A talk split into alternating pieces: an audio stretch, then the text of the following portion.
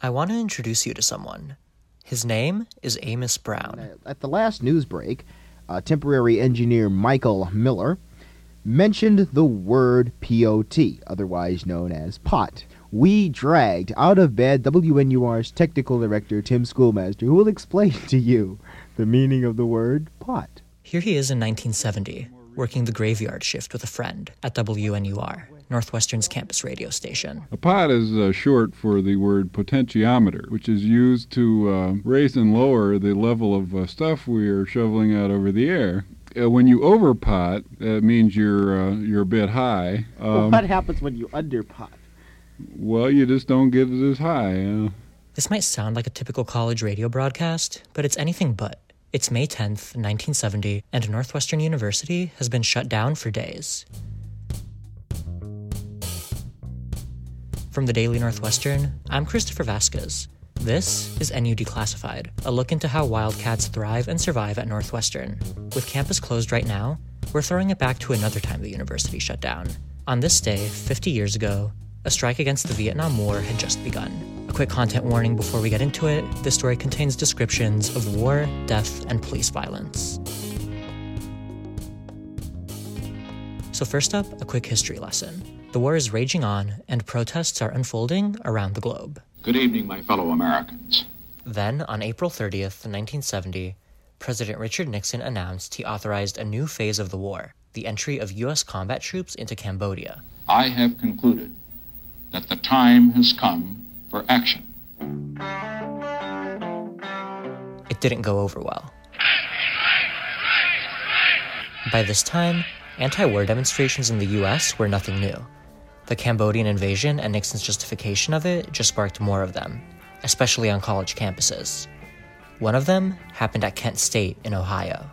Tear gas first started down the commons, then the guard moved up on both sides of Taylor Hall and forced the kids off the commons.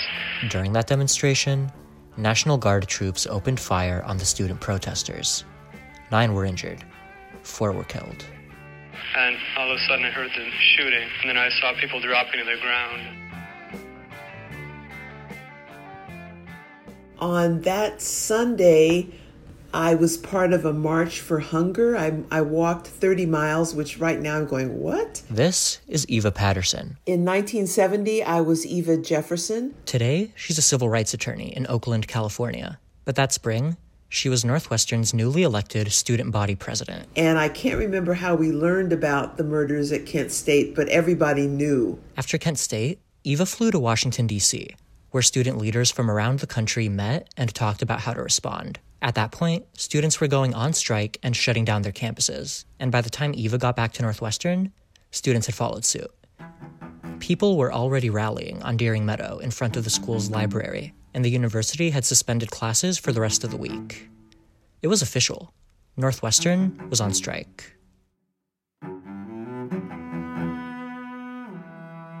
There were a bunch of radical students who had torches who marched to Lunt Hall. Lunt Hall was the place where ROTC, Reserved Officer Training Corps, was housed. I was there and basically said something that, in retrospect, doesn't make any sense, but it worked at the time. I said, These torches remind me of torches in other places, alluding to Ku Klux Klan torches and the like. Well, these students were radical. They certainly were not racist, but that just came to me and they ended up not burning down Lunt Hall.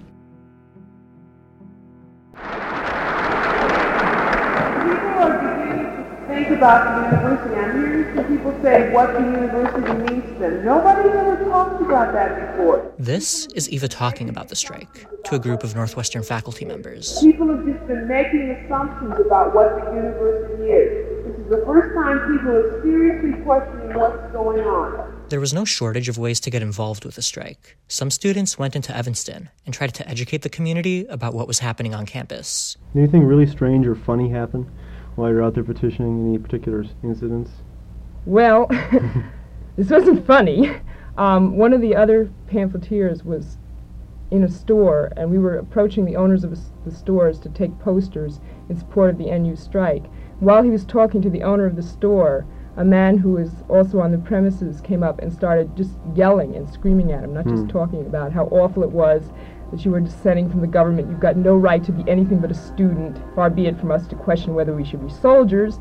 But, and as they discussed it, and the man just kept getting more heated and more heated, and he finally said that he felt that he wished more people had been killed at Kent as an example to the students that they cannot protest, and whereupon he grabbed this young man that he was talking to and threatened his life. Um, the pamphleteer ran out of the store. Huh. well, that's uh, you're right. It wasn't particularly funny. Remember Amos Brown? This interview with student leafletters is from the radio station he worked at, WNUR. They were on air with news coverage 24 hours a day, every day, as long as the strike continued. Most of those broadcasts are still in the university archives. Their digitized collection starts on May 8th, the day that students and faculty would vote on whether to continue the strike. We've made ourselves a home here. Right. Like this is the free state of Northwestern University. I think it's a very necessary thing. I think uh, it's necessary for the strike to continue to show the people that this isn't just something that kids do anytime they get they're upset. These students were at Deering Meadow, where daily rallies were held. We need the extra time to decide what we can best do in this community to stop the war in Cambodia. This is Eva again. It deserves to live for four more days. Because, wow, I've never seen this community together before. Look at the people out here. We've got everybody in the campus out. Every type of person's been working on this. When Eva was done talking, a professor took to the mic, condemning the war and decrying people who weren't in sympathy with students or with the strike. The statements made by the President and Vice President of the United States about the deaths at Kent State University reflect an appalling lack of sensitivity to the principles of a democratic society. Then, just a couple minutes after this professor references the killing of four Kent State students at the hands of National Guardsmen, something happens. An unconfirmed United Press International report has just come across announcing that Governor Richard Ogilvie has ordered National Guardsmen into armories on the campus of Northwestern University in Evanston.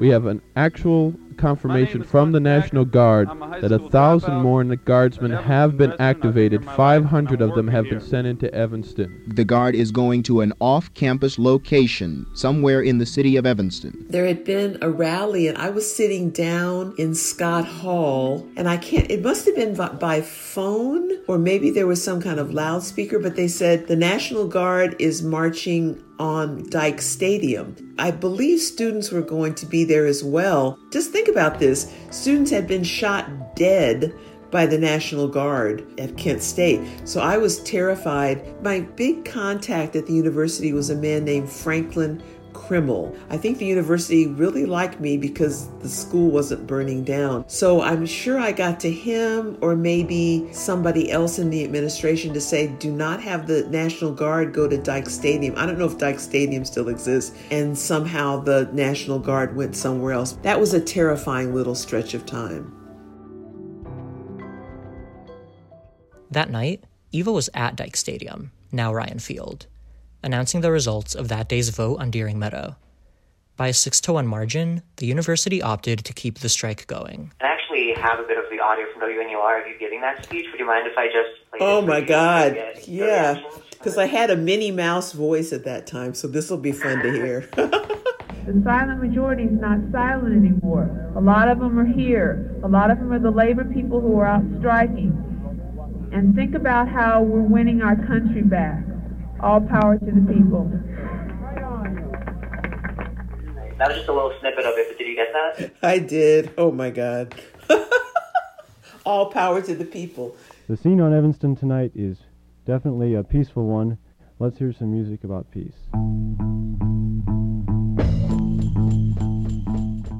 That's not just one newscaster's observation. It seems to be what most of these strikers were trying to get at. The scene in Evanston was peaceful. Contrary to what many thought at the time, the goal wasn't to spark violence. It was to reframe the function of a university and of education itself in a time of crisis. So we want to hear the other side, at least most of us here. This is WNUR's general manager. And we're constantly learning, we're constantly growing.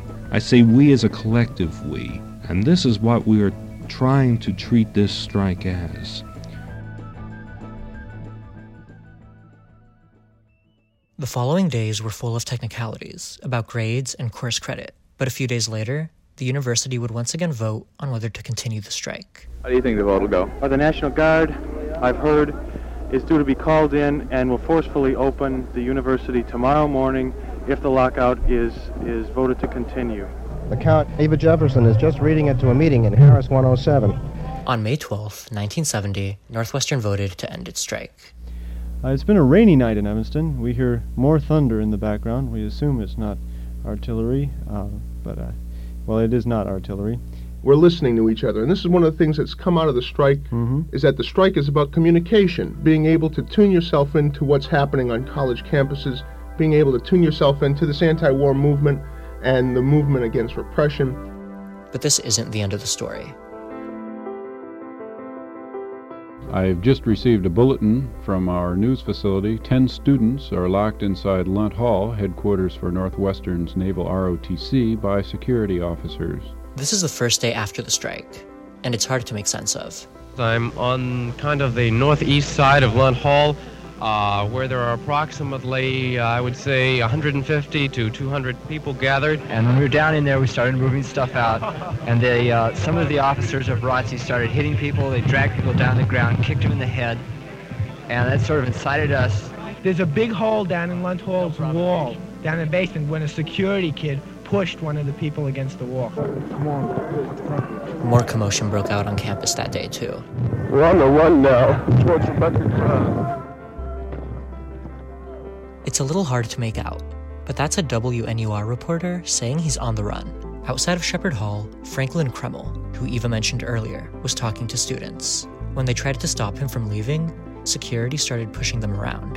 And on Sheridan Road, a barricade that students had put up earlier on in the strike was removed. Protesters began forming a human barricade to replace it.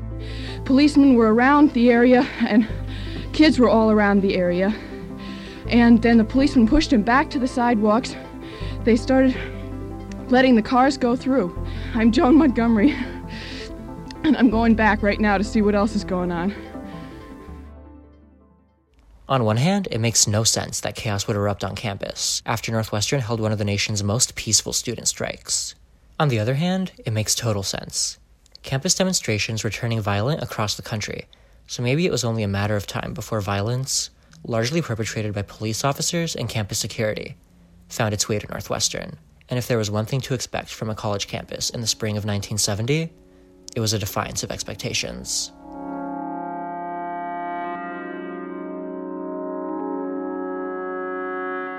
And so, I'm not sure what you remember of that day, but I guess if you do remember it, what were you making of it, especially after the strike had ended so peacefully? These are all incidents that are new to me. I do remember, of course, that Sheridan Road was reopened, but I don't recall how it happened. But those incidents, I don't recall. I did get to talk to Eva. Eva was very depressed about everything right now. She just said, don't do anything in particular, but just stay around. She's uh, very, very low on things, and her emotions are just shot. Of these three episodes, the incident with the vice president, the Sheridan Road barricade coming down, and the Lunt Hall demonstration. The Lunt Hall demonstration seemed to shake people the most. The next day, students and administrators met to discuss the university's response. One of the students who was at Lunt got up to speak. I think we've all got a stake in what's going on with America, and I think we are being patriotic by standing up for what we believe. And I think Northwestern may be setting the trend for an academic revolution of understanding and communication in the United States and hopefully the world today. Thank you. When you're 21 years old, 20 years old, you're immortal, nothing bothers you, you don't need sleep. I'm sure I was running on pure adrenaline because it was such a strange time. So I don't think you you're conscious of that. It's only in retrospect that you go, Wait, I walked 30 miles in clogs and had blisters and then flew to Washington, D.C. because four students were killed and then came back to the university and people were trying to burn down a building and I persuaded them not to do that. And every day I worked board job, made toast, got on a motorcycle and then went to help lead 5,000 students figure out how to peacefully protest the war. It's just what you do. Uh, it's just you. And I don't know, how old are you? I, right now, I'm 20. So, you know, the world is your oyster. You just do what you do. You just keep moving ahead. It's just you respond to the moment. Thanks for listening. This episode was reported and produced by me, Christopher Vasquez. The audio editor is Molly Lubers. The digital managing editors are Callan Luciano and Hina Shrivastava. And the editor in chief of the Daily Northwestern is Marissa Martinez. Special thanks as well to Bill Healy for guidance on this story, and to Kevin Leonard, Charla Wilson, and everyone else at the University Archives, where I got a lot of the audio you heard on today's episode.